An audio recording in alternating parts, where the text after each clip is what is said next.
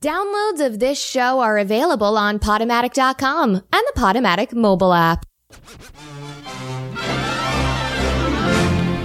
Listen, all you New Yorkers. Hello.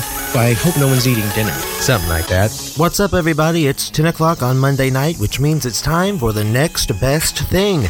Dear Jesus. I'm your host, Jonathan B. Lerner, and I'll be with you for the next two hours. Well, get ready. Don't go anywhere. We have a great, great, great, great, great show lined up for you tonight. I can't even contain myself. But before we get to any of that, we'd like to kick the show off by doing what we always do, and that is review all of the great and the not so great things that have happened on. This day in history. Today is September 25th, National Lobster Day and National One Hit Wonder Day. I hope you've been celebrating. On this day in 1789, the first U.S. Congress adopted 12 amendments to the Constitution. Ten of the amendments became the Bill of Rights. On this day, jumping way ahead to 1957, 300 U.S. Army troops stood guard as nine black students were escorted to class at Central High School in Little Rock, Arkansas. The children had been forced to withdraw two days earlier because of unruly white mobs. Some things never change. On this day in 1965, Willie Mays, at the age of 34, became the oldest man to hit 50 home runs in a single season. On this day in 1981, Sandra Day O'Connor became the first female justice of the U.S. Supreme Court when she was sworn in. On this very day in 2001, Michael Jordan announced that he would return to the NBA as a player for not the Chicago Bulls, but the Washington Wizards. He became the president of basketball operations for the Wizards on January 19, 2000. Man, those were some crazy times seeing Michael Jordan play for a team that wasn't the Bulls and play like he was kind of getting older because he was kind of getting older. It was a little sad, but you know what's crazy? He was still the best player on that team. What does that tell you? One, he's a superhero. Two, that team sucked. That's what happened on this day in history. And who knows, perhaps we'll make history right here tonight on Radio Free Brooklyn and be studied for years to come. But who are we kidding? Probably not. You're listening to the next best thing. Stay tuned. Oh, yeah.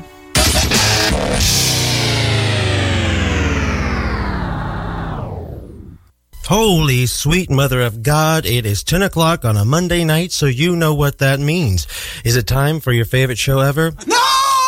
But it is time for the next best thing. I'm your host, Jonathan B. Lerner, keeping you company every Monday night from 10 until midnight right here on Radio Free Brooklyn. Can you hear me? One second. Testing. One, two, three. Are we on? Great. Anywho, before we get into what's going on in the news, what's going on in the world, let's do the housekeeping that we always have to take care of. Let's just get it out of the way right off the top. You can tweet at us. We are at Next Best Radio. That's at Next Best Radio. Go ahead and like us on Facebook. Follow us on Facebook. A lot of stuff gets posted on our Facebook page, stuff that we talk about in any given episode, information, links to pertinent sites, all that stuff. Usually goes up on our Facebook page. That's facebook.com slash NBT radio. Also, if you're really feeling like you want to go all out and write it's more than 140 characters, more than something you'd feel comfortable posting on a Facebook wall, you can always feel free to send us an email. We are at nextbestthing at radiofreebrooklyn.org. And lastly, we do ask you to remember that we are fully listener and producer supported. If you like what you hear on Radio Free Brooklyn, if you like what you hear tonight, please consider going to our website, going to this show's page, and donating a little something something to keep us in business. If you like what you hear tonight, well, a donation could ensure that you will get to hear more next week and the weeks after that. Uh, if you feel so inclined, you can go to rfb.nyc slash nbt. Again, that's rfb.nyc slash nbt. Oh, man, that was exhausting, wasn't it? It was for me. I'm sure it was for you too. So, that's all the housekeeping I can think of right now. If I've forgotten anything, Nobody cares. Nobody cares. Nobody cares. good.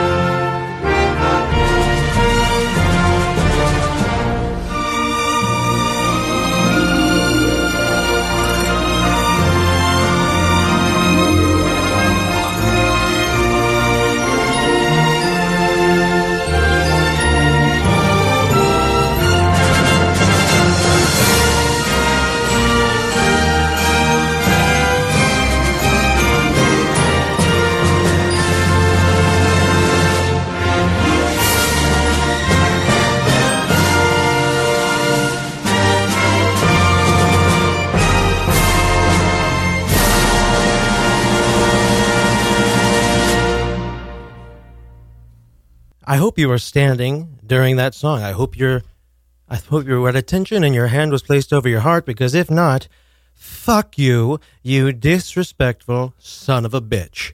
Just kidding, like I give a crap.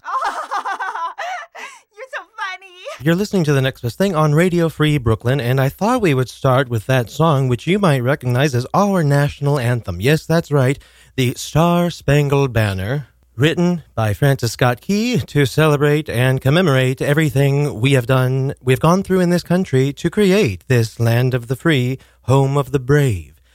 Man, has that song ever been as controversial as it was last weekend and still is today? The answer is no. So just go ahead and say or think No! we have a great show put together for you tonight. Kevin Necciai, singer, actor, musician, coach, teacher, and former Peace Corps worker and up and coming stand up comedian, will be joining us live in studio very soon. Kevin and I met when we were both music students, vocal performance students at the Indiana University Jacobs School of Music. We weren't, we were both students there at the same time, but we didn't study in the same studio with the same teacher, and I think he was actually a year ahead of me. We did, I believe we were in at least one choir together, and I know we were in a production of She Loves Me together. But that's as close as Kevin and I got, so it's been a long time. It would be great to catch up, see what he's been up to. He's been up to a lot. I can tell you that much right now, but he'll explain more once he gets here. Boy, oh boy, a lot has gone on in the past week. I say that every week, I mean it every week, and that's no different right now. Before I dive into it, because I kind of want to wait until he gets here to really delve in on the juicy, juicy shishush. you know, the juicy shishush. Like the NFL, all the crap that's going on in the NFL, which is so really ironic when you think about it, because of all things for the NFL to have the spotlight for, the national anthem, really? I mean, we've talked about the NFL a lot on this show. I've even voiced my own hypocrisy for the NFL about how I love my Chiefs. I like watching the games, and yet I know it's it's just a league of death and a league of denial. All the corruption, all the denial, all the suppression of the medical studies, and here we are standing together, arm in arm, to you know vouch our support for people who want to protest during the national anthem. They're not protesting the national anthem. They're not even, it has nothing to do with the national anthem. The reason this whole thing came about is because one player decided to take a small stand to speak out against police brutality and racism. So this was a protest of police brutality and racism. But now, what is it about? First of all, the player that started this, if you're not a football fan, you might be interested to know that the player who started this whole thing is no longer in the league it's very ironic because what was it that got the coaches and owners and most of the players and executives all riled up and all inspired to stand together and be united, solidarity, all that stuff? Well, it was Donald Trump and the stupid shit he said in Alabama recently. What did he say?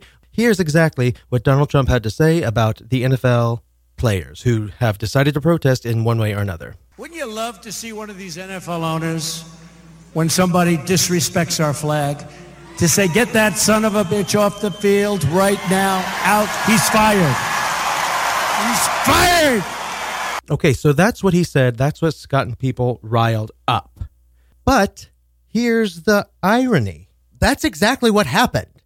I mean, people are acting like that's an absurd. First of all, well, it is an absurd thing for him to say. It's also illegal. You can't fire somebody for doing something that's totally legal, totally constitutional, and totally who the hell cares? I'm sorry. I know a lot of people do, and we're going to get into it, but that is a, it's a, that recording of our national anthem I just played for you barely lasts one minute.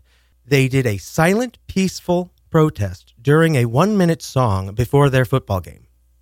If that's really going to make you lose sleep at night, then there's a lot of things wrong with you that you need to go get checked out.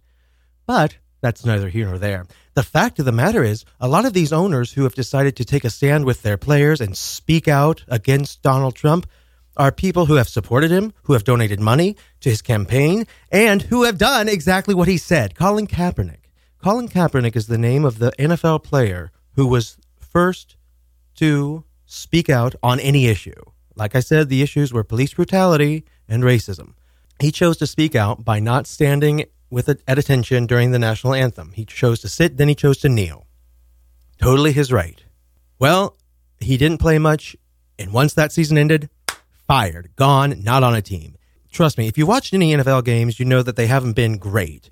There is not a chance in hell that Colin Kaepernick, who I'm not even a fan of, to be perfectly honest, and I don't think played particularly well his last season and a half. But that said, there is not a chance in hell that he's not better than some starting quarterbacks in the NFL and all backup quarterbacks in the NFL. Well, I shouldn't say all. 99.9% of backup in the NFL. Not a chance. So he lost his job for speaking out on this issue. Period. The end. And that's what Donald Trump said should happen. And that's what everyone's all up in arms about. So we'll talk about that. We're also going to talk about Anthony Weiner. Do you remember Anthony Weiner? Yeah. Sad story. Sad guy. Everything about him is just, well, sad at this point and awful. He's in more trouble and he's been sentenced to two years in prison. Yeah, we're going to talk about that because I know that, I mean, I have an opinion on it and I know that I have some questions about it, frankly. And so I'll wait to ask those questions. And let's see, what else we going to talk about? Hmm? Did anybody hear that there was there was another mass shooting in America yesterday? Did anyone hear that? I wouldn't be surprised if the answer was No. there was a mass shooting yesterday. There was a shooting at a Tennessee church, killed one person, wounded seven people. And you probably didn't even hear about it. Why? Because, well, apparently mass shootings and gun violence as a whole have become so goddamn common and so pervasive in America that we seriously don't even report on them much anymore. I mean, as if as if we needed. Forgive me, folks. I love the country and I'm I'm so grateful to live here, and that's not a, I'm not being sarcastic. I really truly am. That said, has it ever been more shameful and embarrassing to be an American? As if we needed anything else to be embarrassed about right now. I mean, it's this is an issue I've always felt strongly about, and that's no different now. If anything, it's getting more intense. This is a disgrace. This is, I mean, let me just put put this stat out there. I could give you so many stats, but I know no one likes stats, especially on radio. But I do want to point out that last year in 2016, there were almost 60,000 instances of gun violence here in this country, not in the world, in America. That included 15,078 deaths, 671 of which were children. Now, if something like the swine flu or the Ebola virus was killing that many people, Americans would be flipping the fuck out. But this, no, no big deal. Let's talk about the national anthem and Donald Trump. It's a disgrace. It is shameful. I'm embarrassed and sad about it. Truly sad and angry, actually. I'm more I'm more angry than I am sad about it, if I'm going to be perfectly honest. Oh, you're listening to the next best thing right here on Radio Free Brooklyn, and we're going to be right back. I drink Dr. Pepper and I'm proud. I used to be alone in a crowd. But now you look around these days. There seems to be a Dr. Pepper craze. I'm a pepper, he's a pepper, she's a pepper, we're a pepper. Wouldn't you like to be a pepper too? I'm a pepper, he's a pepper, she's a pepper. If you drink Dr. Pepper, you're a pepper too. Peppers are an interesting breed. An original taste is what we need. Ask any pepper and he'll say, Only Dr. Pepper tastes that way.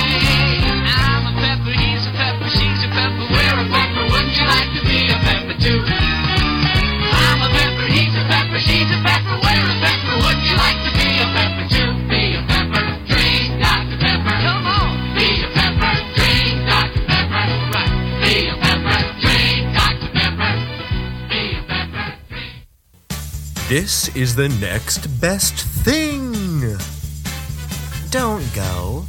Kevin Necciai is joining us now in the studio. As I said, singer, acting musician, acting coach, and now up and coming stand up comic. What did I forget? I forgot something. Ah, no, that's good. Everything. a Renaissance man. A Renaissance man. Now, I said earlier that you grew up in, pronounce it for It's in Pennsylvania. Mahogany- Monongahela. Mono- Monongahela, Pennsylvania. Yeah. right. Now, that's a suburb of Pittsburgh. Right? Yes, it is. Okay. It's tiny. Yeah. It's pretty small. Yeah. Mahananella. No, no, no, okay. What does it mean? Is that an Indian? Like a. It is an Indian. Oh, yeah. see, I know. I speak the language. All right. So, how do you feel? Did you were you up on this NFL controversy? How Oh, could you miss, how could you miss it? Well, the Steelers were. Uh, Oh, do you like the Steelers? You, well, eh. well, that's huge. you know, they, they, they didn't come out. You know, on, on one Sunday. did. One did. Yes. One did, and there I actually heard people this morning talking about how they thought that was bad of him to break from the team. Everyone, shut the hell. Who you let people do what they want to do and Yeah. play the game. These people are talking about it's a place of employment, so you shouldn't spite your political views. It's a place of employment. They're supposed to play the football game, so just play the football game. And mm. and I'm not saying they shouldn't. I don't care what they do. Yeah. And why does anybody? Yeah. And it's all horse shit anyway, because the same owners and coaches and other players who took a stand yesterday against what Trump said, well, Trump said you should fire them for taking a stand. That's what they did to Colin Kaepernick, which is the Yeah. irony. Right. He's the one who took the first stand and he's been Yeah. shunned. So that's exactly what they did. The whole thing is so ass backwards that it's like it's like you want to support because it is crazy what he said Yeah. to fire someone for something like that is actually illegal. But what is it that he does that's not illegal? He gets away with everything. Uh, he really does. Isn't it outrageous? Yeah. Is this the? I mean, I'll, I'll ask again because it feels like the goddamn Twilight Zone. And there's more to this. Oh, yeah, a lot of players, teams, they all had their own ways of protesting, but I think Alex Smith, who's the quarterback of the Chiefs, who I can tell you is about as, I mean, he is, I don't know if it's trained or just if this is his personality. I mean, he was once asked what his favorite, it was right around Thanksgiving, he was asked what his favorite Thanksgiving dish was. Mm-hmm. And he kind of paused and was like, well, you know, turkey stands out. Very, I mean, he's not going to offend anybody. He's not going to offend anybody, even with a question like that. And this is what he had to say. And I thought this, I mean, I think this pretty much sums it up. Simple, sums it up. I'm talking about the comments that were made uh, by the president. Yeah, I, I think targeting uh, the NFL, targeting the, uh, the the quality of the character of guys in this league for for for that very protest, and I found that very alarming. Um, this is the same guy that couldn't condemn violent neo Nazis, and he's condemning guys that, that are taking a knee during the pro, during the na- anthem. So. Um, I find that I find that there's bigger issues out there that he should probably be worried about, um, and some for some reason he's the NFL is on his mind. So that's another thing that I think people are missing in all this. There are multiple hurricanes underway, threats of nuclear war from North Korea, thanks to him, really. Uh, Trump, rocket, Earthquakes. earthquakes. I mean, all sorts of stuff. Healthcare. The well, it's kind of been killed uh, today, which we'll talk about. But that threat to kill healthcare was looming. This is what Donald Trump was thinking about. This is what he was talking about in Alabama, and he's been tweeting about it ever since. Doesn't that bother anybody? I mean, really? Like, I'm not even talking about his stupid supporters, and I I've lost all sense of like, well, I understand where they're coming from because I don't. I mean, like, I can understand why. I don't know. I don't know if I can actually anymore. You know, it's a pattern. You know, it, he he comes out with these outrageous statements, and and then you know, everything Right. explodes. Well, yeah. Maybe literally. But no, did you think that's funny you say that because originally during the campaign and stuff, I thought that it was to distract from anything in any given week. Right now, I was thinking about this. It's probably still to do that. This Russia thing is getting hmm Traction. and no one's paying attention to it. Which is, I mean, really, they've told Paul Manafort straight up, "You are going to be indicted." They told him that. I mean, like he was his campaign manager. Mhm. This is not going to end well for him. I'm not kidding. Like even if he, even if he did something really that's going to screw him over, not by accident, but because he thought he had no chance, which I think is what happened. Right. It's getting close. and Oh close. yeah, no, it's gonna be it's gonna be fun. It's just uh, what's what's gonna happen next is the I know. I know. Well, what clan, what what state of mind are you in? Because I've always actually been thinking, well, if he gets impeached, that might be worse. You know, they, they if if he gets impeached, they they better bring charges against all of them. But who? Mike Pence? All of them. Yeah, they But- they and- have. but then who do we end up with? Complicit. Well, I, that's the thing is that I don't want Mike. I think Paul Ryan would be And- the well- least of of Yeah. all those Oh, evils. they said- yeah, but the thing is, is that they're all bad, They're all bad. and Pence, Ryan, McConnell, they all have more political savvy. than him. Yeah, no, that's why. That's why. Um, I mean, Paul Ryan's like a chump. Like you Ye- look at yeah. Paul Ryan, and it's like But people think of him as like a young, kind of cool, sensible guy. He's not cool. he's He's really not, and he has no really balls either. Like when Trump says this outrageous, not even not even outrageous or offensive stuff, but sometimes just straight up stupid. Like straight up, like have you ever read a book type stuff. Paul Ryan does what everyone else does, dances around to being like, well, you know, I he's not a politician, and it's like not a politician. I have a four year old niece who couldn't wouldn't say something that stupid, and she's not a politician either. So he's playing that same game, which We know who terrified uh, Mike Pence terrifies me. I mean, there's there's something. Well, there's the religious fundamentalism. Indiana, we know, we know. Oh, we do. firsthand. We do, He we was do. horrible. He was hated in Indiana, Yeah, I mean the HIV rates went up when he was governor. right? And he was hated. I mean, like he got booed at like Indiana State baseball games. But there's something about him that that he comes across as a competent politician. He comes Yeah. across as not only someone who's calculated and cool, um, scary, uh, but also you know that the the fundamentalism is is and he really believes it. bad combo. He See, I don't really know. does. I don't know what Trump believes. He doesn't believe anything, and I don't care. Yeah, that's the thing. Who cares what he believes? He doesn't. He thinks about himself. hmm that's it. Period. He's an opportunist. That's that's about it. That's another thing about this whole. He's talking about. He's riling up his base, being like, anyone who disrespects our flag and doesn't salute our country. It's like, what do you even know about like respecting the flag and like Yeah. you know, like what sacrifices has he given up? Nothing. Nothing. Ever. No. I mean, truly. Well, I called my uh, my grandfather uh, yesterday. He was in World War II. He's a 92 year old Navy vet. He enlisted um, and Voluntarily. Voluntarily, Wow. yeah. I was just like, um, hey, uh, what do you think uh, of all this stuff that's going on? And he was like, you know, I, I don't think necessarily people should kneel during the anthem, but you know what?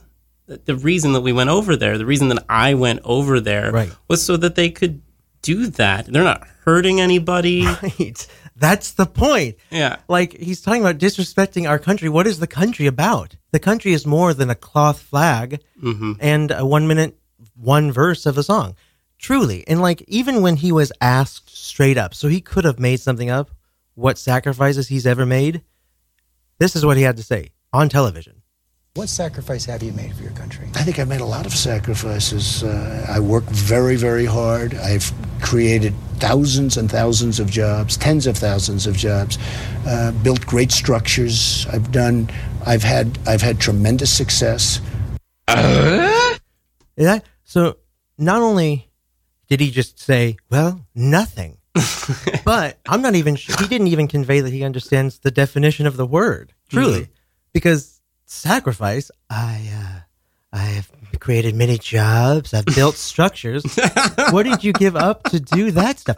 And also, not even that. Like, I get why he might think saying I created jobs makes him sound good. But here's the thing it's not like he created menial tasks to give to people he knew needed work. Mm-hmm. He he needs people to run his factories, his businesses or whatever. Without them, he wouldn't exist. So it's not about giving people jobs, it's about finding people to do the real labor. It's a give and take. There's no sacrifice about it. That'd be like if I was like I sold or oh, I saw someone who forgot their lunch so I sold them half of my sandwich. Sacrifice.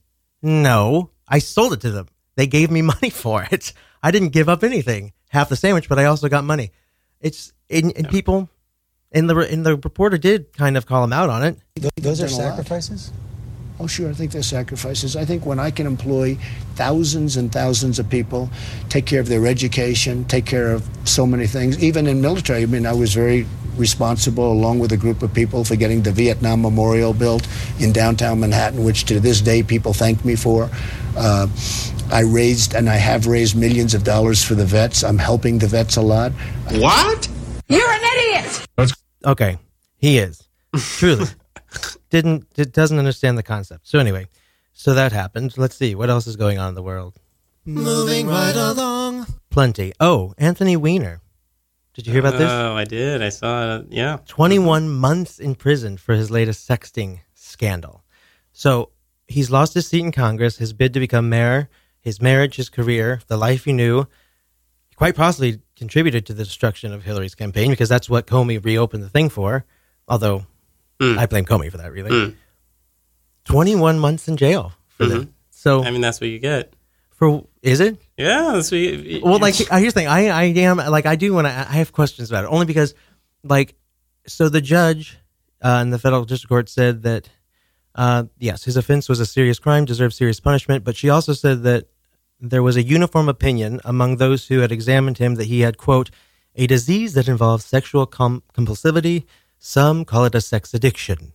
Yeah. She also said that he was finally receiving, quote, effective treatment for this disease, including attending group therapy. I find that he's making an enormous contribution to others who are suffering from that same disease. So she's saying it's a disease. Now, look, first of all, I have no, I don't, like, I'm not Anthony Weiner sympathizer. I think he had, he made a big mistake and had a golden opportunity to find his way back into politics. He could have won that may, mayoral race. I think so. mayoral race. Yeah. I might have even supported him. Like I liked him until this whole thing happened again and again and again. And there's a documentary called Weiner, which was supposed to be tracking like his comeback. And then it was like, oh my God, he did this again. And I didn't like him in that. Not even not because of this, but because of the way he treated his wife. Yeah. He's not a nice guy. Well, yeah, I mean, you can. Sexting is one thing, uh, you know, but this this girl was 15 years old. Sex yeah, right. Right. This girl was. Yeah. See, that's the thing. So now I know it's going and I know I'm gonna get heat for this because people are gonna be like, What the hell? You sound like you want him out of jail. That's not even the point. All I'm asking is that she's called it a disease. She said he's now getting effective treatment and improving. She also said that it's a problem. The difficulty here is that it's a very strong compulsion. So strong, she continued, that despite two very public disclosures and the destruction of your career on two occasions, you continue with the activity. Now, that's fair enough. True. I mean, that's why I think, okay, you're done. Yeah, especially for anything ever of elected office. But was he receiving the effective treatment that she talked about before the two public disclosures? Because if not, then doesn't it make sense as to why? I mean, doesn't that make a difference as to why he couldn't stop? I mean, like if it's if it's a disease, I don't know. but also, so his lawyer sought probation, obviously, because that's their job. Prosecutor said that wasn't enough; it was inadequate, and so they recommended 21 to 27 sentences. And their theory was, "quote There's a history here that simply can't be ignored." One prosecutor said, What's required here is to stop the defendant from reoffending, to fully pierce his denial in this tragic cycle is a meaning, meaningful term of imprisonment. So she says there's a history here. Now, here's my question there's a history of sexting and being sleazy and shitty to his wife, Which is not illegal. which is terrible. yeah, which is bad, and that's why I think he's an asshole, Yeah. and I don't feel bad for him. But it's not illegal. What's illegal is the fact that she was 15. But it was sexting. It wasn't. They never met. So I Mhm. know that it's still illegal to sext, right? Yeah. must be. That kid. Now I know this was a big uproar, but that kid who was a swimmer who like raped someone. Turner. His sentence was shorter than this. Yeah. and he served even less than that. Yeah. I don't know. I mean, like, I don't know. Like, this is, it's sexting. Like, it's a problem. Mhm. But I just think, like, I'm just thinking, like, wait. Even when you bust someone for dealing drugs, like, they have cops who work undercover and, like, get people to deal drugs.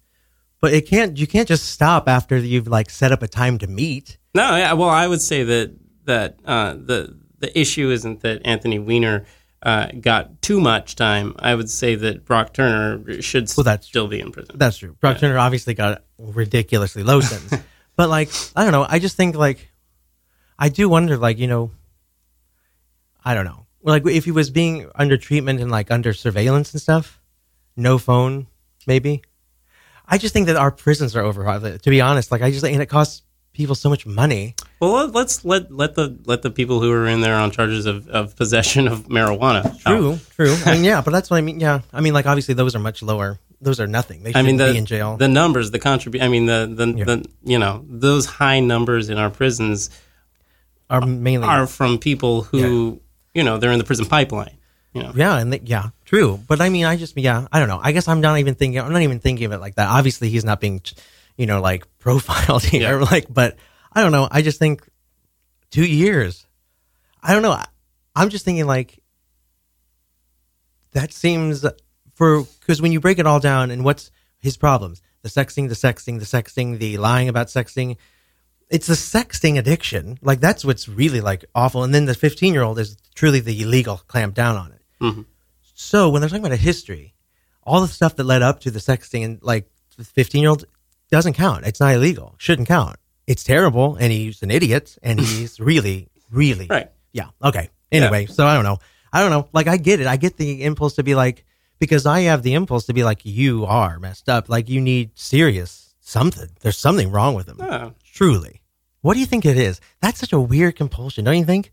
Because it's not even sex addiction; it's a sexting thing. I, I you know, I, I have. Tell us all about I it. You have, know- com- I have compulsions. sexting? I no, not not sexting.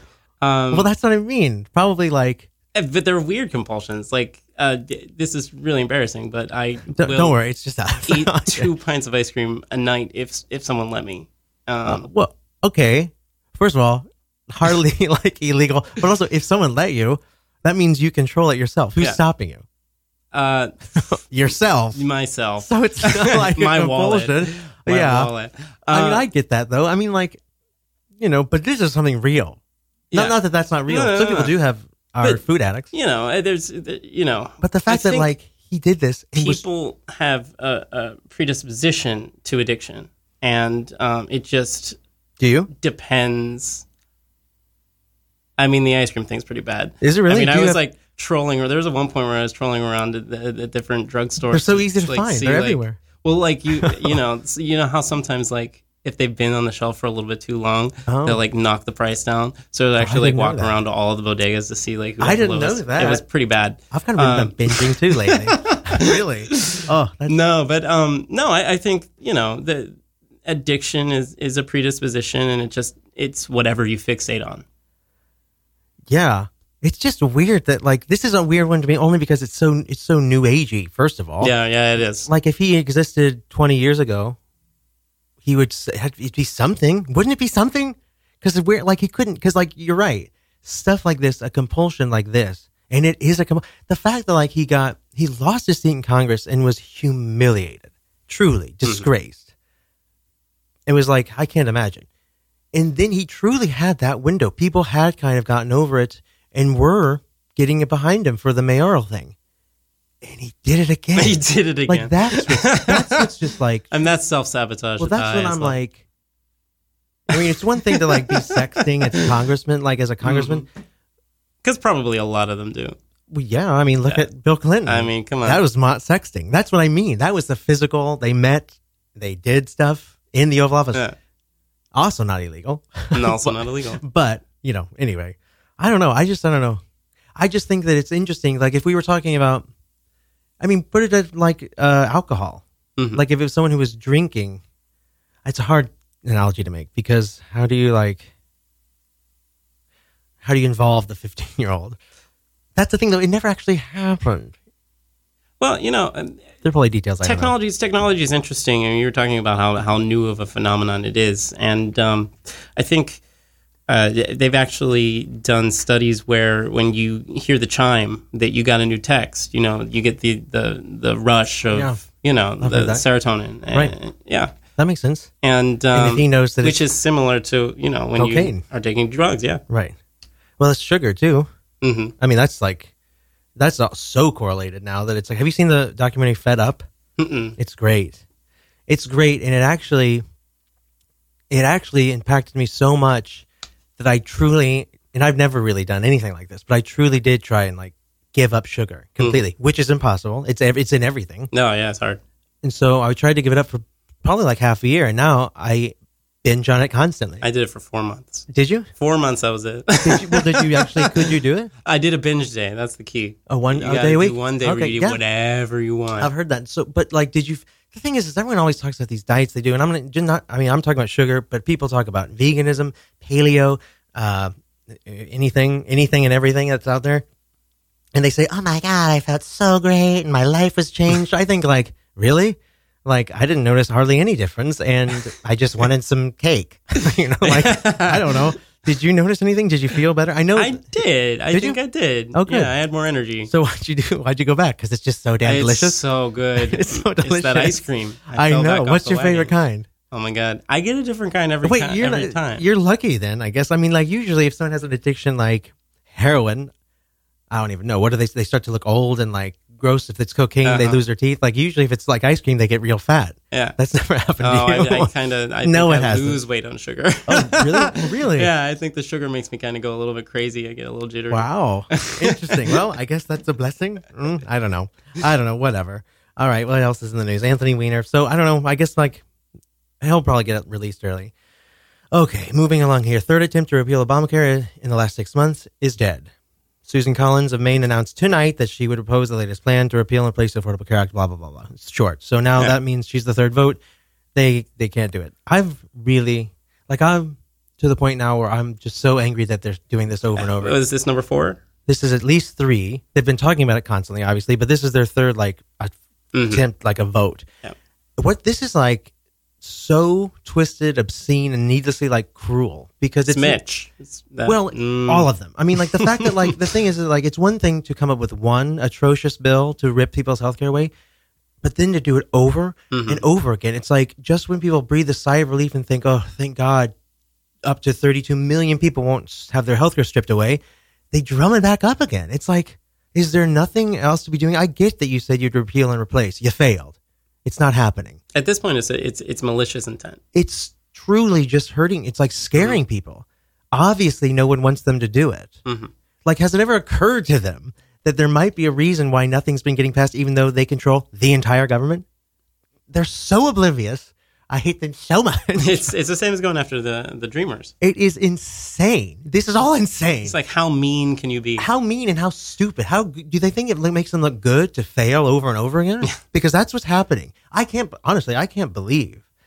It's pretty remarkable that they control the Congress, the Senate, and the White House, and they've passed nothing. Nothing. like, nothing. Yeah. It's unbelievable. Good, but unbelievable. And not good. I mean, like, scary. Because that's the thing. Everything they threaten is scary. It's truly scaring people. I mean, like, and it rightfully so. Oh, God. This is a terrible time. I think everybody needs to watch the movie. This is a great movie. Mr. Smith goes to Washington. I thought you were going to say Mrs. Doubtfire. no, everybody should watch Mrs. Doubtfire. Also, Oh, yes, they should. Tell him what no, Mr. it's Smith is beautiful. about. It's uh, Jimmy Stewart and Jean Arthur, who is the best actor. And when Jimmy Stewart and Jean Arthur are together on the screen, it's just it's phenomenal. But um, yeah, I don't know. It's about this uh, this idealistic Eagle Scout kind of. He runs, he leads the Boy Scout troop back home, and and uh, they get him into the Senate. How? It's like a House, mistake, isn't it? I don't know. No, they do it because um, they think he's going to be easy to control. Right, that's right. Yeah, and uh, it's just They're it's wrong. really well acted. It's really well written, And he takes a stand. And he takes a stand. He filibusters. That's the Right. big. That's the penultimate moment of the movie. He's, he's up And there filibustering. Wouldn't it be great if that happened? Yeah. Now, I guess we can say John. You know, John McCain said on the news today, like, well, you know, this prognosis, I'm, I'm probably going to die soon. Really, is what he was saying. Like, I mean, have you ever like been like, oh, no, we need John McCain? Like, I, it's like it's crazy, but we do. I never hated. I, I never hated hate. John McCain until he was What? a serious. I didn't. I never hated John. McCain. Well, no, I was, but, but when did he was like a serious contender for the for the I didn't hate him when he was a nominee. I hated him when he picked Sarah Palin to run against, run Yeah. with. Well, he didn't have any choice over that. Well, he know? picked her because he needed a game changing pick and all that stuff, which was true. I get that, but it was reckless, and she was an idiot. She's like Donald Trump. She's a female version of Donald Trump without as much money. right. They they nudged him to the right farther than I think Yeah. historically he has been. Trump? Oh, No. oh McCain. Oh, McCain. Mhm. Sure. Uh, Trump is another story. Again, we talked about that. Trump doesn't have any any allegiance to anything. No. There's I I play recordings all the time of him going like, the, the economy does better under Democrats. Do you see the flip flops? Oh yeah, the, all tweet of them. flip flops. Yeah, and it- yes, but those are like those are like within the past, literally within the past year. It's stuff Mhm. like the NFL. They were playing up. They were showing them today, being like, Obama, someone who thinks he can tell NFL players what to do. Yeah. I mean, like, Yeah, yeah, yeah. I don't know. Well, they actually have they they printed they have these red flip flops. Oh, really? Yeah, and Oh, they printed on, the on the left side they have tweets from a year ago, and on the Wow. right side they have tweets from now, and Well- they're just directly contradictory. I mean, people have been coming up with stuff like that. The New York Times had that whole thing of lies. Like, why aren't those like those are interesting and cool, but why aren't they affecting people? What is with his? Nobody cares about facts. But I mean, like, matter but what that's awful. That's, That's a scary crazy. time. It's terrifying. And he, he did this. I do blame him. Well, he when he said like We I could shoot there. people on Fifth Avenue and no one would care. That's true. Yeah. That's true. No, it's totally true. which is scary that it's true, but also scary that like he knows that so well that he said it on Mhm. TV. We have so many stupid people. like never underestimate stupid people in large groups. It's true. It's true. And there's way more than we thought. Okay, one last news thing I want to talk about, then we'll get on to you and your life. is um, so there was a I mentioned this right before you came in, but there was a church shooting yesterday. a shooting in Tennessee at, at the church. One person was killed, seven wounded. No one even really knows about it because I didn't know about it. because it's so common and so just eh, another one of these Yeah, right. that it just was swept in. It was barely a news story. This makes me really mad. I mean, like, I I hate guns. Now these are these are everything we've really talked about is pretty dangerous because there's like real, you know, galvanizing issues where everyone has their opinion and stuff like that. But like guns, I just the the fact that we've gotten, it's not even. We have no regular. I mean, we have no gun restrictions at all. I mean, like after Sandy Hook, we did nothing, nothing. I mean, actually, there have been measures taken to make it Mhm. easier to yeah. get guns. Yeah. It's okay. Okay. Last year, I never do stats, but I'm just going to say this. Last year, almost 60,000 instances of gun violence, 15,000 deaths, 700 were kids. If that many people were dying of like the swine flu or Ebola or uh, bike crashes, e- people would be flipping out. I mean, seriously, there was that one guy in Brooklyn who got Ebola, Mhm. one Yeah. guy, Yeah, and didn't even die from it. And people were flipping their shit. And yet this is happening and no one cares. No one cares. I don't understand this. This is insane to me. Why are we so stupid and awful? I'd like to see an epidemiologist take a look at those. Well, they're not allowed to. Did you know that? No. Like they actually, the NRA has taken up so much control that they actually have made certain studies and certain like research and facts, all da- data that made it illegal. And we let them do that. I, I don't think nothing makes me more mad than this gun thing. I hate the NRA so much. After something like Sandy Hook, after Orlando or whatever, they come out and they're like, this is not the time to talk about gun control and they want to take your guns and militia. It's like, what? what are you talking about? And when I hear stuff like that, you know, you know, like when you're down in the subway and you see some guy in the corner Oh, yeah, peeing yeah. on himself, talking about like, you know, the aliens are after me. You see someone like that and you think, oh, sad. And then you keep walking. Right. You wouldn't give them millions of dollars and some voice in Congress. You wouldn't do that. So why are we doing it when these people say stuff that actually is Yeah. getting people killed? Uh-huh. I hate guns so much that I can't believe it. I just can't. I just ca- can't believe people are always like, "Well, you just want to make all guns illegal." And my response to that is, you know what? If I were the king, you're damn right I would. Sure. But I know we don't have a king here. Believe it or not. Hello. Like Mhm. he thinks we do, the king, the president. But I so I know that that's impossible and I wouldn't so I wouldn't even try. But I think that we could cut down on some of this horse shit. I hate guns so much. All right. So anywho, that's going on. It's a great you know, this is a great time to be alive, isn't it? Yeah. Oh, yeah. It's really great. Okay, so you're listening to the Next Best Thing, and we're talking to Kevin Necciai. Now, Kevin, you went, so you're from Pennsylvania, Pittsburgh. Mm-hmm. You went to IU. Now, why did you go to IU? Did, just the music school because of the rep it has? Yeah. That's why I went there. Yeah. yeah. That's where we met. I did. I already explained this a little bit, but we both went to the music school there. Studied voice. Who did you study under? uh, Patricia Stiles. Now, oh, she is from Kansas. Yes, she- no, she's not. she's from Texas. No, she's not. I'm talking about Wise. Wise. Wise is from Mhm. Kansas. okay, good, good catch. What if I had been like, she's from Kansas, and you're like, okay, no. Uh, okay, yeah, great music school, whatever. Um, did you like her? Did you like studying there? I did. Um, This is actually something I really want to talk about. No, yeah, yeah, yeah. I think that I would have liked it a lot better if I'd gone as a grad student instead of as an undergrad. Um, I think at the time, you know, I was, I was 18, I didn't know what I was doing, and, and I just kind of did what uh, I was told I was supposed to do, you know? So, um, Well, wait, what do you mean?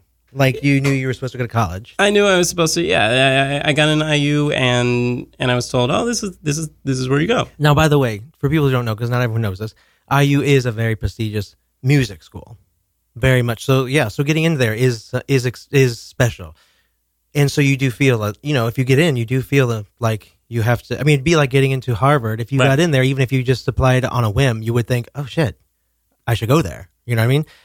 So, so you went there to study voice. Did you always want to study voice? Like, were you always going to study performance?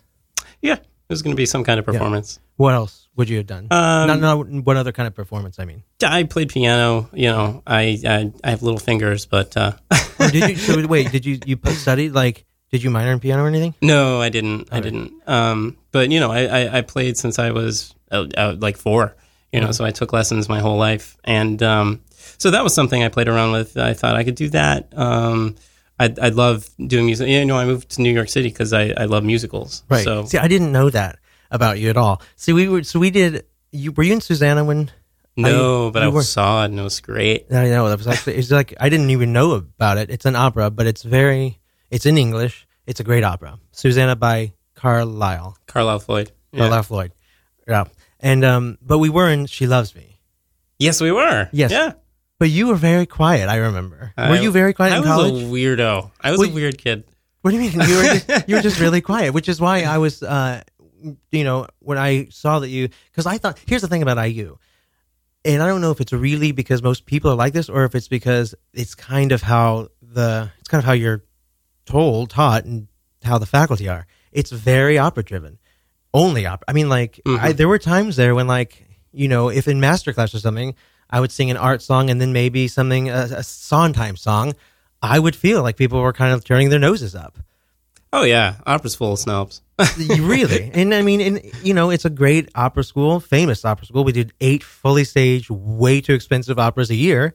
Truly, but they would bring in directors, the full orchestra. It was awesome, awesome experience, Mhm. opera wise. Were you in La Boheme? Uh-huh. La Boheme And was gorgeous. It was gorgeous. Oh my god, that's the rotating. Is that were you in it? I was. Were Yeah. you were you also in um, God, something? Uh, it was the thing. I with- wasn't something. Wait, Traviata. I wasn't in Traviata. No, Okay. I saw it though. It was Oh, gorgeous you? with the mirrors, right? Yeah, Oh and my there, yeah, that was that was cool. I mean, it was very cool. But like the thing is, is that, like you said, for first of all, operas need mature voices. Grad students' voices aren't even considered fully Mm-mm. mature when it comes to opera. So undergrads rarely, if ever, got parts. Mhm. I mean, like I, we can name like a, on our one hand any that got any. And did you do Most Happy Fella? I didn't know. Why not? Uh, I don't know. I, I love that show though. Oh my Did god. you see it? Yeah. With yeah, yeah. Oh my god. Yeah, The, I um, think I saw you. No, you wouldn't have. I was in the second cast. You would have saw Tim, Tim Noble. I did see Tim. yeah, I was in the other cast. Oh, okay. Yeah, like like recheck cast. No, whatever, whatever. No, it was fun. And then, like that. That's something actually that kind of saved my experience at IU, if you know what I mean. Because when I look back at IU, I think I learned a whole lot. I think it was a great musical education. And I think that it was also kind of stifling, like a little Yeah. bit. Do you Yeah. know what I Because the weird thing is that like the theater department, they weren't great. I mean, like they didn't, they weren't great. Sorry. And like I have a lot of friends who went through that, like, but it wasn't a great department. It was the musical theater department was literally brand new. It Yeah. started, I think, my f- sophomore year is when Mhm. they officially started Yeah, the right, program right, right. right. and they wouldn't cast anyone but their own majors, which was okay. But they only did like two or three shows a year. It was very weird to me because I use a huge school. Mhm. It is a huge school with all sorts of different ranked colleges, like the business school and music school, all that stuff. And yet, when you like look for opportunities like the university players or whatever, who when we were there, they sucked too. I mean, like they were barely even existent. I've heard it's gotten bigger and better since we left. Hmm. Great, but um, but there weren't a lot of opportunities outside of the departments, which was I felt kind of sad. It's weird. It, Yeah. it was weird in that way. Yeah, but you definitely were in your your little you know box. Um, I did a lot of uh, new music, uh, Yeah. a lot of new opera, uh, and I did the contemporary vocal ensemble, and that was um, really fun. Uh, but again, like really weird. Uh, I mean, Who was the conductor? uh, Carmen Téllez, Dr. Okay, Téllez, sorry. Yeah, Uh, for the CVE. But um, I know that in the same way that they would turn their noses up uh, at musical theater, they Mm-hmm. would also turn their noses up at anything that was uh, after 1960 that wasn't like Bernstein or Yeah. well, you mean like choral, mu- like like choral opera, Well, anything. that's another thing that I thought was weird too, because like I, like what got me passionate about music, singing, was actually choral music, like uh, octavos and stuff. Not not even just kind of contemporary stuff, but like a Carmina Burana, um, some Bach stuff. Like, Mhm. but I felt like I hated going to choir at IU, and everyone did. like I don't know, it was weird. It was weird. I felt like the rehearsals were really long. I never felt like it was really about the because that's another thing. I remember all the opera singers are always like, "I hate singing in an ensemble. I hate trying to blend because that's how opera singers are. They're like, Yeah. or whatever, and you know they can. Everyone can blend. It just comes down to, do you want to blend, and do you want it's a type of singing. Like singing in an ensemble is a type of singing, just like singing pop or singing opera is. You know what I mean? Mhm. And some people can do both, and some people can't. And then there's people who probably could but don't. They won't. don't. Yeah. Yeah. And I felt like that was a lot of people. That's kind of what I mean, though. Is that like I I loved choral music, I love theater, I do like opera, but like first of all, I knew I knew I know my voice pretty well. I always did, even like, and so I knew I was never going to be like a big opera singer. You know what I mean? Mhm. Even if I had been a grad student, and so it was just I don't know. I just felt like it was a little. I don't know, but what it comes down to also is it's not necessarily the program we went to. How one thing I used to always wish I had, could ask someone, even in school, was I wish I could have gone to performers, gone to people here actually living it, and be like, how important do you think it is to have a degree in Mm, mhm. singing? Mhm. What would you say? Uh, probably not. Isn't that sad? Yeah. Doesn't that suck? Like I feel like when we were in school, the music school and th- like even other kids at IU who had nothing to do with music school, they at least knew that the music school was tough, Mhm. and it was. We, I mean, I felt like we were we had a lot of homework and tests were really tough.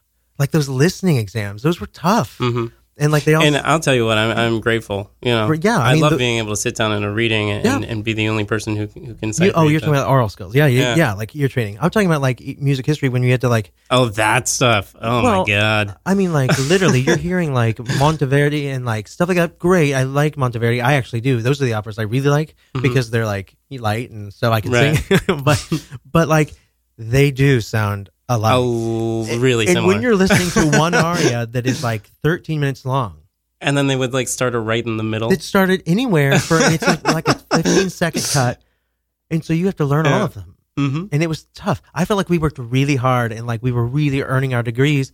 Then we get them and it's like, uh, I can what? By the way, how much of that can you remember? I don't. Oh, those songs? None, none. And also, I learned that the hard way because I was not one who like.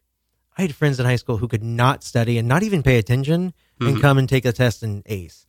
I couldn't do that. I really had to study. And those songs, you, ca- I tried once to just kind of like I can memorize songs quickly. I'll just listen to it two nights before something. You, you can't do it. Mm-mm. Can't do it. and really, you can't do it. And you only take like three or four big exams a semester. So if you do poorly on one, you're fucked. Yeah. you're fucked. Yeah. You were probably a really good student, weren't you? Uh, Uh, yeah, I did okay. That's good. I mean, like, right. but I just mean like in terms of like studious. Yeah, no. Or were you? I was a nerd. Did no, you have I was to be? a total nerd. Well, I mean, like, did you have to? Maybe you were one of those people who could just listen and be like, "All right, got it." Well, I, I wasn't I wasn't a party guy, so you know there wasn't a, there wasn't a lot else for me to do. Not you. I know. Then wait, what was it? We were in the top ten. We were number well, one. Well, there was one no- of the years we were there. there was we nothing to one. do. Yeah, because there was nothing else. number to one do. party school. So tell me, okay, so that's interesting. Because let's talk about this. You said you were weird. I didn't say you were weird. I just said you were quiet. Oh no, but I was weird. Why? Or what, how? How so? And if you Oh, were man. weird, again, I just thought you were quiet. I didn't think you were like he's weird. I just thought you were quiet. That's why I was. Uh, I didn't know you had any interest in like theater and like you music director stuff. I didn't even know you were in. I knew you were a vocal performance major. See, I started as a music Mhm. ed, and I think I I ended up mu- vocal performance and music ed and minor in conducting. But I really actually. If I had to pick one, I probably would have stuck with conducting and music ed because, like, what I really like is choral music, is working with groups. Mhm. Um, so what? That's kind of why I thought maybe did you feel stifled at all at IU, or like did you just feel like you were Hmm. hadn't reached your? What made you branch out? The Peace Corps yeah, did it? yeah. Well, I mean, I knew that I needed a change. I knew that I needed to. Were you happy at IU? something? I, I I wasn't. Really? No, Do you think it had because of IU? I don't think it was because of IU.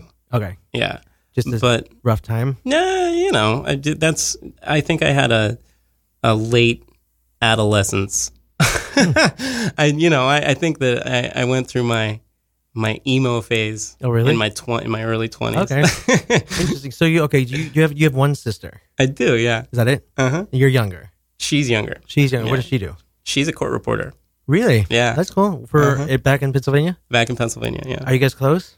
yeah, we're pretty close. Were you always close? Yeah, yeah. Okay. Yeah, yeah, your family close? I'm just trying to. I'm just. Yeah, I call my dad like way too much. Do you really? He's really annoyed by me. I think. that's cool. You probably know he he appreciates it. What about your mom? Are yeah, yeah. I talked to my mom. are they together? they are together. Okay. So then, yeah. So they you can't really.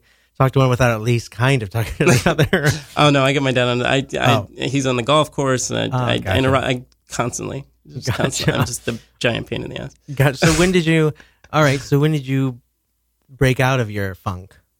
Um, I think If we're gonna call it that. yeah, let's call it a funk. Sure. Oh. No, I think uh, I think Peace Corps was a, a big. now, thing. what brought that about? So you, it says, or I think it said that you went, you went to, you moved to Rwanda. I moved to Rwanda. Why? I moved to Rwanda for two years With the Peace uh, Corps. with the Peace Corps. Yeah, Was it too because you felt like you needed to get away? yeah, I did. I, I just needed something new, something different. Really? And you chose to go to Rwanda? I didn't choose Rwanda. They tell you. It's They like the Mormon. me. Yeah. Like, right? Yeah, Like a kinda. Yeah. Yeah. Like I was Elder Price. Were you scared? uh, nah. Not Rwanda to be scary, but I mean, just like that's uh, two years in Rwanda. Do you have any friends? I mean, you make friends. Oh yeah, no, I, I have friends that I that I still talk to. Really? Uh, as former students and and teachers that I taught with. who- How about friends from IU? I have some. Yeah. yeah, really. Uh-huh. A lot of people are here. There are less friends from IU than Rwanda? probably Really? I have in Rwanda. Why do you think that's because? Again, I'll say, was it because of IU or because of your state at that time? I think I had like a perpetual frown on my face. I wore a lot of black. Did you really? I did on yeah. purpose? I mean, like, what Yeah. do you mean? I- Because I, didn't see you as that way. I, saw you as very. Because to be honest, I don't really know that I heard your speaking voice until Yeah. tonight. like, because you were very quiet. Yeah. And I didn't know what to make of it. No, I was a little emo kid. But like, well, I thought honestly because we were at IU, I, you could have just been like everyone else who was just like, I can't believe we're doing this musical. That's probably what I thought, actually. No. Which is, I the yeah, it's just the exact opposite. Um, did you enjoy She Loves Me? What were you in She Loves Me? Oh my god, I did. Um, uh, who was I? Was one of the carolers Okay, nice, on the staircase, and um, they gave me a name. I great. was parents, Did you have but that? I didn't have any speaking lines. oh, really? I I had two lines. It was though it was in response. Someone said my name Victor, and I said Sh- Stephanie. That was it. Oh, I remember that. It was I great. It was remember during that. the, the dance thing. the club. Yeah, Yeah. or whatever. It was very meaningful. What to a me. great show, though. It is a great show. Oh my Did you God. see it when it was here? I saw it on Broadway HD. Okay, yeah, that's Yeah. great. Isn't that cool that they're doing that now? So Yeah. it's like taking the stage all around the world and country. I think other other streaming sites are starting to get in on it too. Yeah. Do you think that's risky though? Because it's gonna maybe Bring down sales. ticket sales for sure. Because people are gonna think I don't need to go to the theater, just like they think I don't need to go to the football game. There's nah. You you can't you can't get the same. I agree, you can't, but people might because it is expensive. it is It's expensive. super expensive now. I think they should do it, but not in New York. I'm all about access. Me too. So and anything that brings it to the people, Mm-hmm.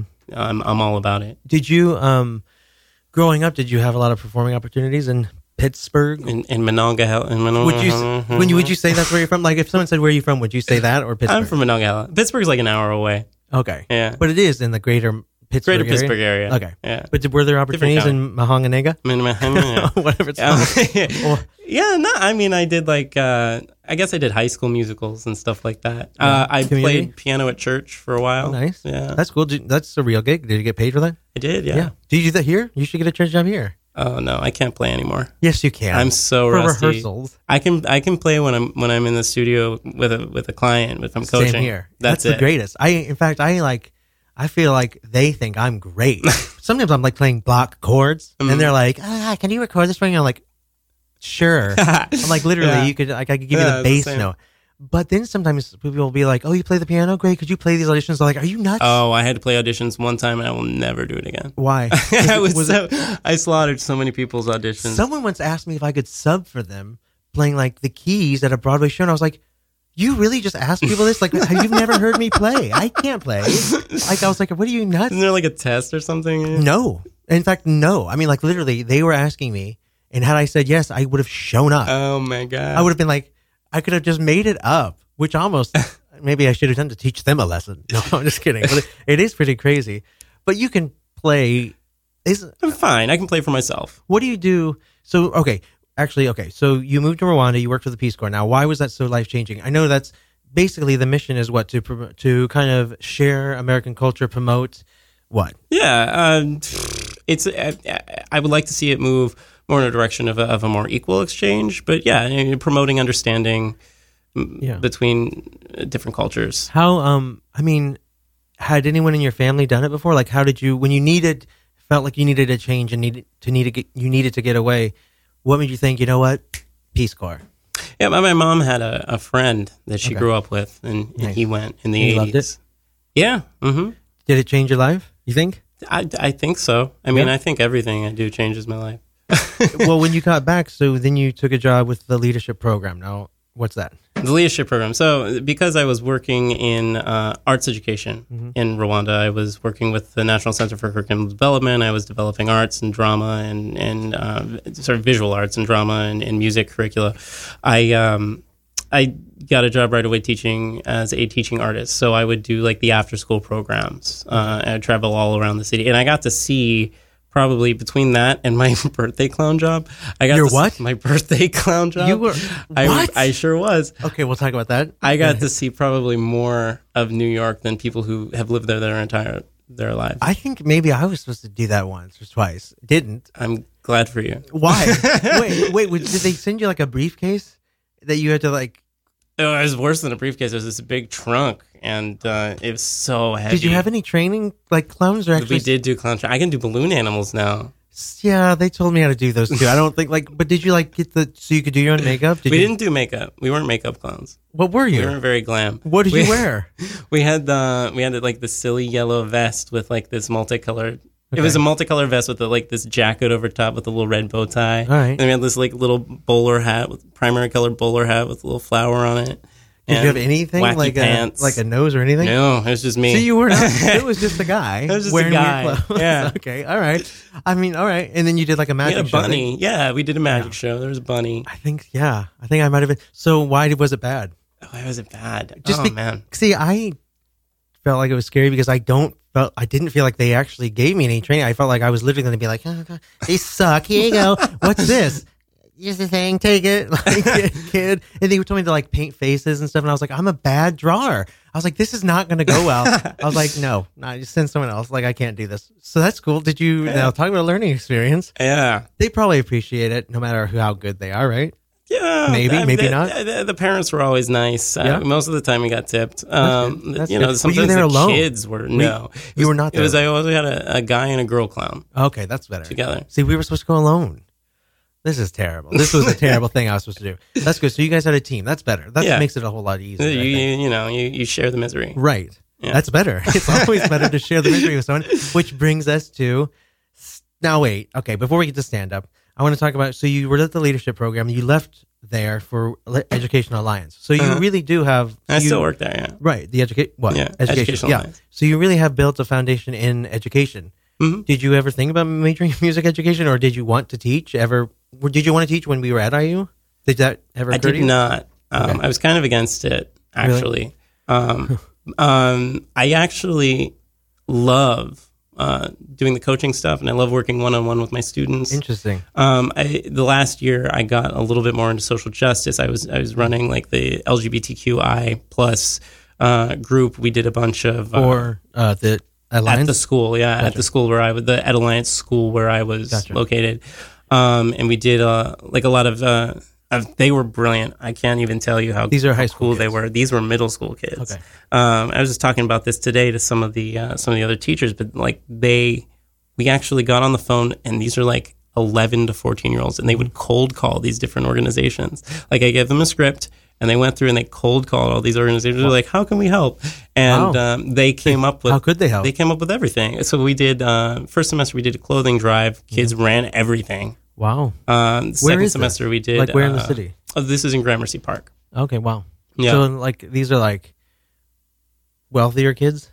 No, you know what? It's it's interesting. It's it's a very strange demographic. I've been all over all of the boroughs, Mm-hmm. and um, this is uh, very. I mean, there are some kids who come from the neighborhood. They live in the neighborhood, Mm-hmm. Right. And there are kids who come from Queens and Brooklyn, and they're from all over. Really. So is it a pr- char- private school or? it's a public school. Okay. Yeah. Wow. Which is interesting. So how does that? Oh, I see here. Okay, so it's not like most places where it's like you know districts, and then you have like wherever you're you get sent based on where you live. It's in New York. You apply to different schools. Kids apply to different For high school, yeah. middle school too, or no? Middle school, I don't think so. Okay, no. so does it mean this is just kind of a weird anomaly? okay? I think. That's cool. And so, wow, that is uh, great that They are learning how to do that stuff. We did uh, we did the AIDS walk in the spring. They were and it was sponsored by the school. I mean, like you were representing their school. I was rep- we were representing the school. That's yeah. great. That's really cool. And like, how many kids are in it? part of the Um, group We had like uh, ten, roughly ten for middle schoolers. They didn't show up all the time. That's a lot. Yeah, I and they that- weren't now all. what is this? This is the LGBT. Like, yeah, and, they weren't school, all a queer identifying. They were, you know, they were also allies. And, Is there a so on. gay straight alliance, or is it all the same? Um, I think the high school does have a GSA. Okay. Because I mean, like honestly, I went to a huge high school uh, in in Kansas, but honestly, it was in Kansas, but it was in Kansas City area, a very liberal area, Mhm. huge high school, and the GSA there it was like four people, and they didn't do anything. No, you know, I think I think something happened. I mean, we didn't even have a GSA where Right. I'm from, And you're- in coal country. Now wait, now Pittsburgh is now is Pittsburgh liberal? I mean, like Pennsylvania. It's a strange place. Yeah. It's a, it's um Democrat, but it's and it's changing. It's not so say, much wasn't anymore. It wasn't yeah. last time. Yeah. But it's um that area is uh, labor union Democrats as opposed to socially Oh, liberal. Gotcha. gotcha. Okay. Wow, those still exist. Yeah. So they didn't have a GSA. Would you have been in it if there was one? Um, I wasn't in I mine. think I would have. I think I would have. But you know, it, it, it was interesting. I think we were around the same time. I feel Mhm. like I went to college, and two years later, there was all this media exposure uh, Mhm. uh, of positive media exposure of queer people. Yeah. Uh, oh yeah. I mean, we didn't grow. We're not old. Blew up. no, but like I, I noticed it happened within like two years. Yeah, I mean, all like- of a sudden, like the nation just kind of shifted real fast. It was fast. I do. I remember we did a show actually, like in 2011, about how I can't even remember, but it was like the fifth state. It might have been us. It might have been when New York legalized same-sex marriage, and they were the fifth or sixth state. And I was like, really? It we it took us to to be the fifth or sixth state. I mean, that was surprising. Yeah. And since then, so that was five states in 2011 or 12. Mhm. Here we are. Yeah. all the country fighting but hard to get that thing back. But Yeah, still, right. But still, I mean, For like, now. so it is. It was quick. It was a quick, rapid. I mean, it was snowball effect, and it really got rolling. And it was obvious, though. I mean, like once it started rolling, it was clear to me. Yeah. You know what I mean? Because honestly, that's another thing. It's like gay marriage. Like, duh. What else is there to talk? You know, like you know, there's so many. Other, like, it's an obvious Right. thing to do hmm and there's other things that we also need to work on. Mhm. You know what I mean? So it was too bad that it was such a hang up for a long time because you have people like Mike Pence, Yeah. who it's also it's really truly it's like are- like they need to be tested or something because it's like if why would they possibly care so much about something like that that truly won't affect them at all at all there are people who dedicate their lives to like going to protest causes like that hmm yeah, there's something behind behind that fixation.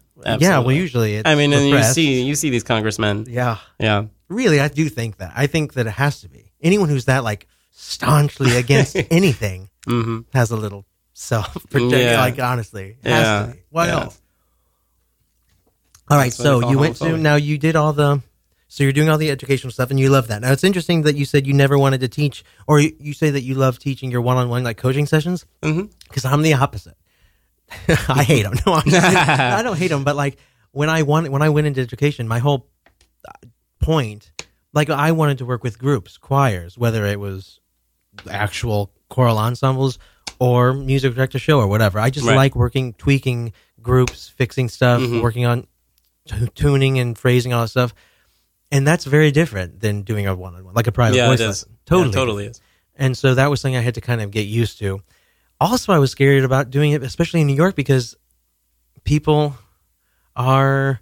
It depends. You can get people come to voice teachers for all sorts of different things. Mm, you know what I mean? mhm. Some people really want to learn to sing. Some people want to make an album. I had one girl who came to me and she was like, the first day we met, she was like, "Yeah, I want to make an album." And I was like, "All right, well, you know, let's just let's just warm up a little bit." And she was horrendous. Mhm. I was like, "Oh, hey." I was thinking like, "You're never going to make an album, and if you do, it's going to cost you a lot of money. No one's going to listen to it, and it's it'll be yours. It'll be like your own little trophy. That's Yeah. fine. But if you want to go into a studio and do that, it's going to cost you money. Yeah. and you don't have to go to a studio to You're do not that. going to get a return on it. Nothing. no. I mean, really. I mean, we could work on it. That's fine. But some people just want you to be like a karaoke. Yeah. You know what I mean? Yeah. So, but you've done some music. I mean, I saw you did. You've ha- have you done any direction of like the musical direction of productions. Yeah, yeah. yeah You like I've done doing a that? couple. Isn't that great? I love doing Um, yeah, no, that it's fun. Uh, I wish that I could play a little better than I could play the shows, but Mm. um, no, it, it's it's always uh, it's always fun, especially and and I think this is why I call myself a, a coach when I do more than a, a teacher because I'm not a technician really, Mhm. um, but I really love diving into text. Um, and, and having a having a bigger picture kind of conversation, Right. Um, that's About- fun for me. You mean like in a song? in, a given song, in the context of a song, yeah. Right. Have you done? Do when you coach now? When I coach, to me is, is a very specific thing. It's like working on something with like audition material or something. When I hear voice lessons, I think of like going over an aria, like Mhm. really delving into. Mhm. Do you do that, Um, or is it theater stuff? That's what I do. I've never taught someone. I've never been. I like, do mostly. It's mostly theater. It's mostly help with auditions. Right. That's what that's what it really is. When I think of diving into text, though, I don't know. I think of like breaking down the Italian. Maybe that's Mhm. just because of what where we went. Like that's Mhm. the thing. you know. Yeah. Yikes. I mean, really, I didn't. I don't know. I I don't know. I like. I do think about that a lot. How we went to school, we paid a. You know, I mean, like even with scholarships, it was still expensive. It's an out of state thing, and it was a great school. We learned a lot. But it's you what? I mean, like, I don't know. It's not like.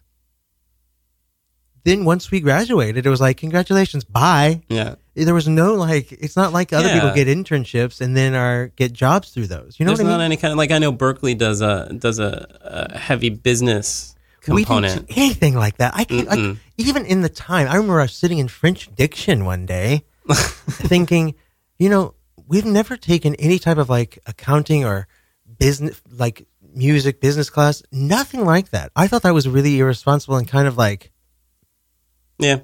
Right. Hey, they're making their they're getting their check. They're they're good. that's bad. That's, That's not great. bad. I mean, that's why people call it a music factory. yeah. You ever Well, every college. Yes, I have. But every every college is a factory. Well, sure. Well, to a degree, but I mean, like certain like when certain majors like that. And I was just talking to someone about this. Like when I, I feel like I think I was talk, talking to an accountant about it actually.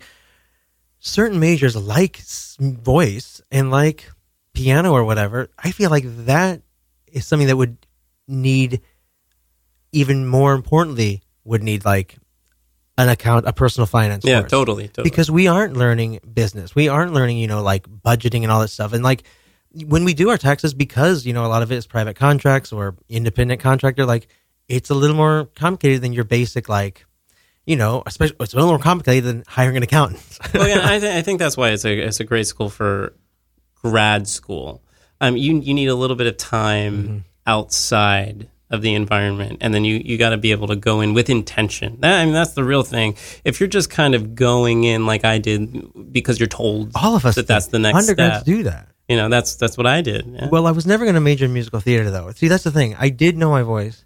I did know that much. I knew that if I was going to major in any type of performance, I didn't need to major in musical theater. Like, I knew that I could do musical theater. If I was going to study music, I would want to study, I would want to become a better singer, really learn to sing. You know mm-hmm. what I mean? Yeah. I don't want to take classes on, you know, tap and jazz and all that stuff because frankly, I don't care about that. I'm not great at that. Mhm. And that'll come. There are roles that I can play that don't have to do that, first of all. Second of all, I want to learn to be the best singer I could be. Plus, I was always more of a musician than an actor. But like, it's just tough because there aren't a lot of uh, there aren't a lot of jobs out there that you can kind of diversify your degree with. Do you know what I mean? Like Mhm. if you majored in communications, you could go into you know broadcasting, media, journalism, all sorts of stuff that you can kind of be like, yeah, it's a branch of this. With us, it's like I, you can direct, you can music direct, work at a church, sing, Yeah, like, right. and maybe uh, walk dogs. I don't know. Yeah. I don't know. Well, that's why I, you know when I moved to New York, I did some I did some auditions. Uh, I booked a couple regional gigs. I, you know, I, I liked it. Um, it was fine, but I never really felt like I. It, it just never really clicked for me. Uh, even the musical theater Hmm. part of it, and um, you know that's that's when I started. Uh, I started to kind of take a little bit of a step back, Mhm. um, and um, When you say it never clicked for you, do you mean like you never liked, you never loved the material, or you just didn't like the lifestyle? Oh my god, I love the material. Um, I love musicals so much. Yeah. Um, I really do, and I love the most rewarding thing for me is to do something that's new. Mhm. Um, I love. Uh, I'm doing a reading in a couple weeks, and and it's just been like the journey of that workshopping that has been a blast. Um, so it's more than a. I mean, like you did. So you guys are actually like taking actual steps of putting it really. together. Oh, yeah, yeah. Cool. This is- yeah, this and is do you industry. see the thing about that though is that it, it's great when you find work that you actually believe in. Yeah. I've done some readings where it's like this is.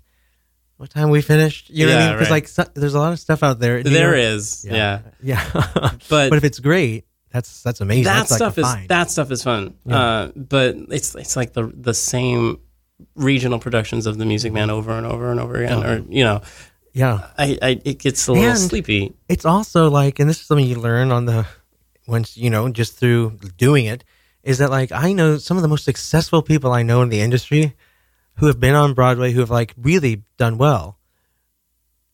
At the end of a production, they have to, they, you know, they're out looking for a new job. I went on this, I did this tour once. It was like a, it was almost, it was like a nine month tour, and it was, I mean, it went through Canada, so technically it was international, but like, and it was great. It was fun, and I liked the people. Thank God, because that could have been a catastrophe.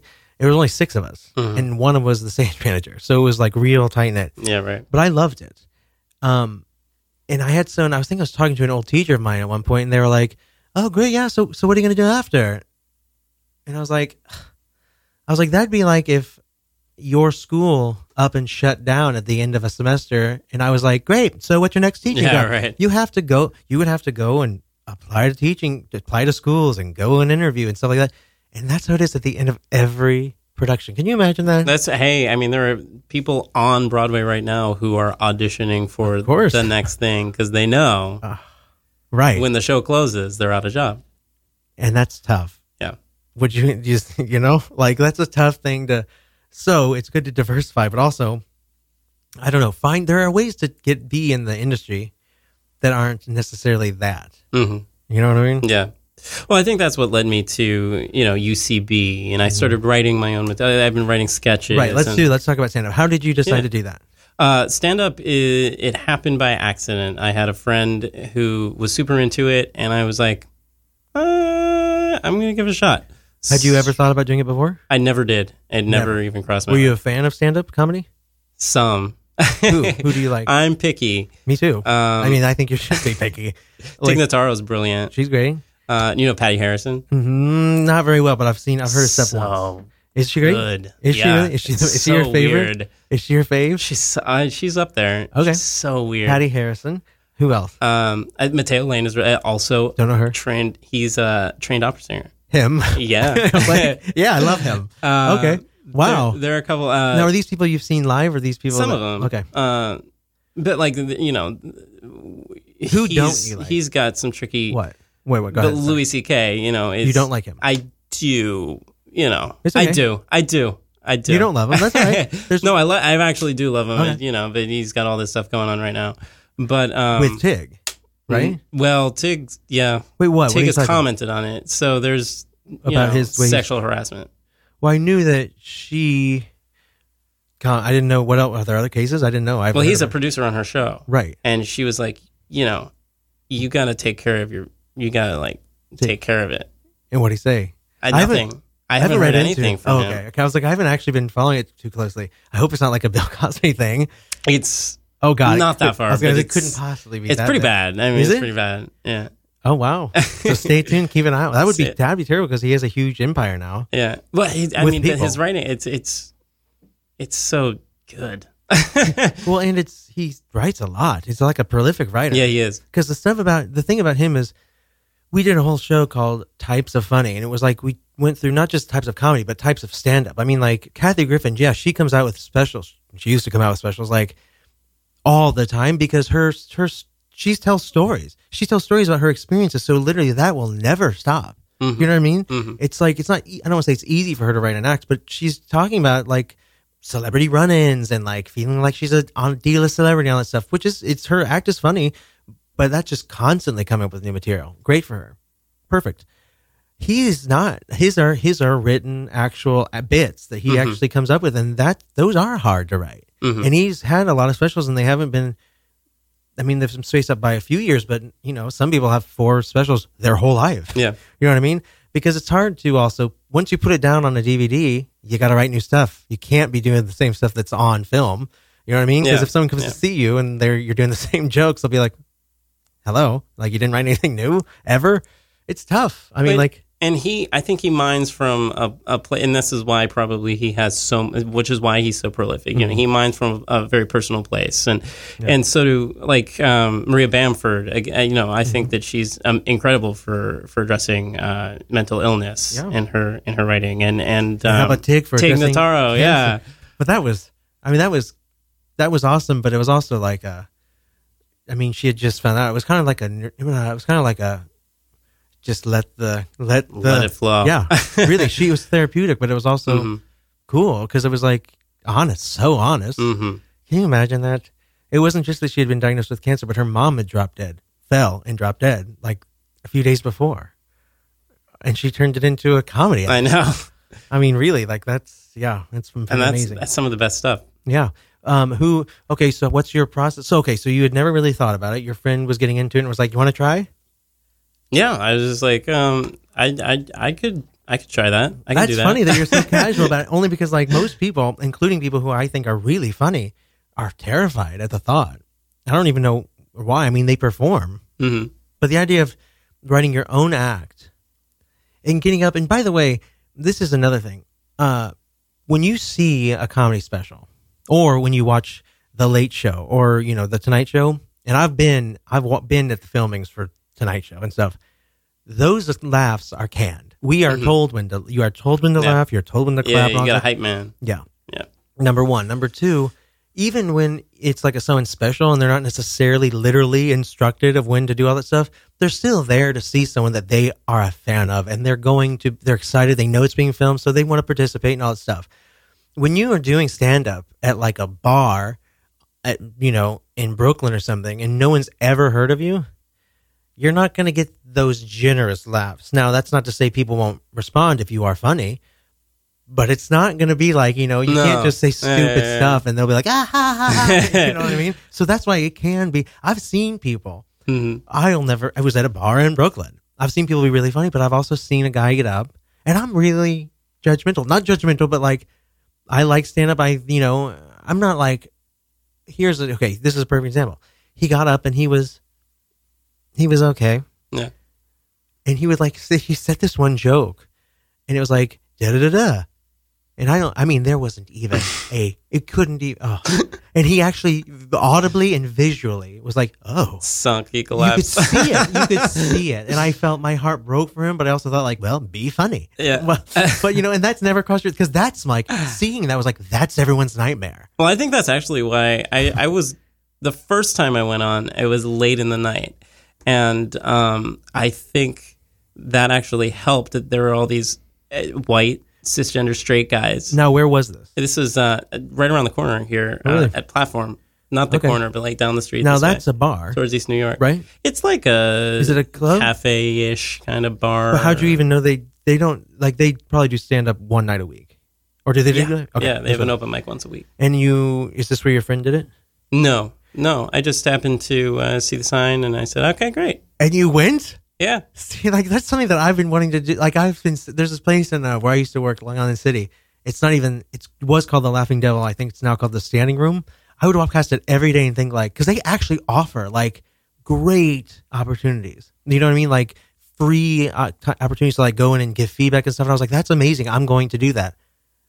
And I just was like, I don't know. I, don't know. I, I just didn't trust my material because I also haven't had a. Do you? So okay, before you went, what was your process of putting together an act? Now, it's obviously wasn't like some. When I hear, hear of people doing like stuff like this, they put together like three minutes, Yeah. five minutes. You know what I Yeah. mean? So, what was your process? I aim for I aim for like a five that I can shave down, and then you know you also a ten. Yeah. Yeah. But um, I, I do uh, I do start off with jokes, um, and I do I, I I write it out. You know, I've got paragraphs on the page, and I memorize it, and then I just try to forget it So you write it. You really you write I actually write 'em out, word yeah. for word. because you know I I I, I tend to use a lot of filler language. Okay, same Uh, here. like yeah, Yeah. too much, and so uh, Oh. it's good for me to like be able to go through and say, oh no, these these are unnecessary words. Cut that out. Yeah. Yeah. Yeah. Yeah. Okay. So, but you say you start with jokes, but like it's, you're not going up there and be like knock knock. I mean, No, like, no, it's no, all, like is it all observational I stuff? is yeah, it it's it's it's like uh, it's mostly obs- observational stuff with a with a punchline. So Right. like I know that each each paragraph is going to end, each section is Yeah. going to end with with a joke. So I have a rough idea of what that's going to be about. And okay, so like Kathy Griffin, she'll talk about her running with Whitney Houston or whatever. Louis C.K. He'll talk about like taking his kids to a soccer game and like shitting his pants or something like that. Yeah. Which end of that spectrum are you on? Like, are you more like observing other people, or is it like you what happened to you on the subway? I think mine are mine are yeah ref- self reflective. Okay. Yeah. That's so, you, so you're kind of like self deprecating or like No, self celebratory. Oh, yeah, that's cool. You know, what that makes me think of is Sandra Bernhard. And I don't know if you are like a fan of hers. I don't even, I don't think I've ever seen her do stand up, but I heard her interviewed once and she said that she never did, like Conan O'Brien and a lot of people, or Joan Rivers was very Mhm. self deprecating. Deprecating. Yeah. And she also deprecated everybody, Everybody else. else. But, you know, like, but she was, she was always like, I'm so ugly, blah, blah, blah. I'm, you know, whatever. Sandra Bernhard was like, I never felt the need to do that. She was like, Mhm. first of all, I want to just celebrate myself. I'm a powerful superstar, whatever. and that's, you know, that, I don't think she ever said that, obviously, on stage, but like, that's a good way to feel. You know what I mean? Really. Yeah. Especially nowadays.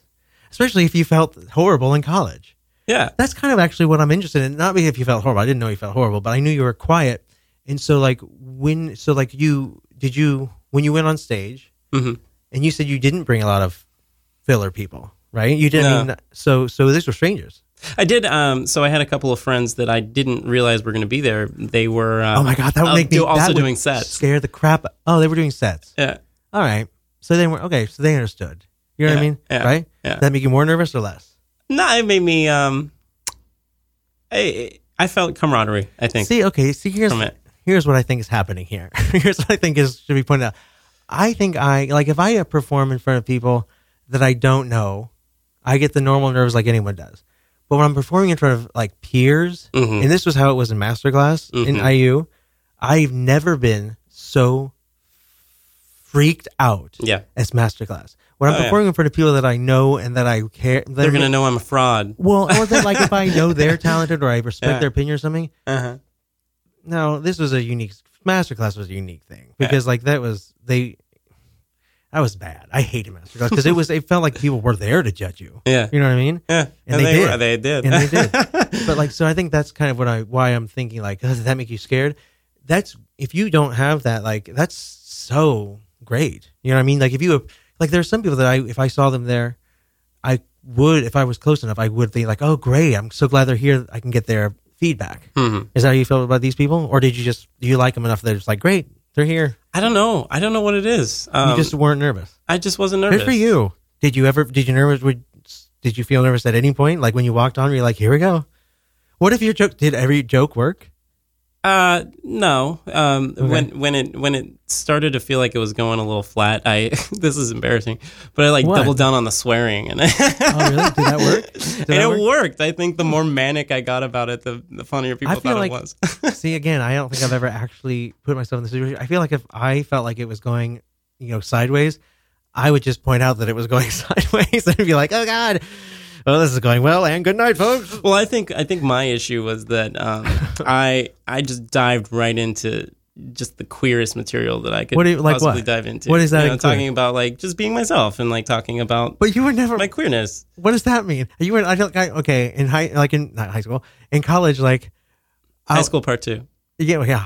but like queerness, what is your like? You didn't seem. You said you weren't like a party boy. When I think of queerness, I think of like club kids and like you know craziness and like. yeah, uh, well, are I you mean, club kid now? I guess no, no. But I think I, I talk about things that I would be able to relate to Sure. that maybe some of these hypermasculine or like Like what? Can you give some of your material? Yeah, Can you give us some of your material? Yeah, no, I talk about like one of the, one of the things I talk about is you know I am I've gotten uh, through my whole life just kind of um, being cute, not like not like sexy. I'm not delusional or anything, but like cute. Mhm. But n- now I'm 31. I'm going to be 31 years old, Right. and uh, I So what? I'm That's I'm not old. aged out of that. I've aged out of cute though. Okay. I think you stop being cute like somewhere in your 20s. And then you, you don't get that back again until That's you're probably- like 70. That's good that you say that though. I know some people who are like 35 and they still think they're cute. Wrong. But like the the bad thing about it, like there's shit that it's super embarrassing that I don't know how to do Like because I've always just kind of slid by. like I just like smile and I'm like, Yeah. "Ah." Wait, like what? like I don't know how to use a I don't know how to use a knife. What does that have to do with being cute? Like I Someone like, else used the like- knife for you? Someone always someone always did the tip. Someone always calculated the tip for me. Someone always Okay. you know. So like for example when I, when I And now people are like, okay, old pops, you're on your own. Yeah, n- No. no, no, Not yet, no, not not yet. yet. No, I, I, I still have a, I still have a little bit left, but I'm just- 31 is not I'm gearing old. up for it. I'm gearing up for it. I know that the end is in sight, but like I know that you know when when I pull out a knife, for example, Mhm. and and my boyfriend sees me with a knife, um, it's the end. Like the look on his face is just like Wait, like a oh butter, like God. a knife at the table. Well, like if I'm like trying to cut, if I'm trying to make dinner, which I'm very bad at, and I'm very bad at cooking is another thing that's Oh. embarrassing that I'm really bad at doing. Okay. Uh, but like you know, it, it, it that, the, just the eyes, the eyes. it like, why so are you big, doing Like this? oh my god, How? What? Have, what mishaps have you had with knives? Well, once I stabbed a guy. you know? I've I've been very very lucky. Oh, yeah. I think I've Wait, been are very, you talking- what knives are you like talking the way that I like paring knives, Gotcha. for example. It's just like I don't hold things right. okay, that's funny. Uh, someone's like, "Yo, he's doing that wrong," but whatever. He's adorable. and that's just I mean that's just one example. I mean I'm like a I'm a little bit of a of a wreck, but you know I enjoy it. But at least now, at least now you're comfortable in your wreckedness. Yeah. That- Are you gonna? Where's your next set? Do you know? Um, I'm I'm gonna start doing. Uh, I'm gonna keep on doing platform, but I'm gonna start doing uh, this open mic at. Uh, it's called Nunu Chocolates. Okay, is it around here? It's in Park Slope. New chocolate. Yeah. So It's a like, little are chocolate these shop. are like, yeah, that has stand up beer and chocolate. How And random. wine.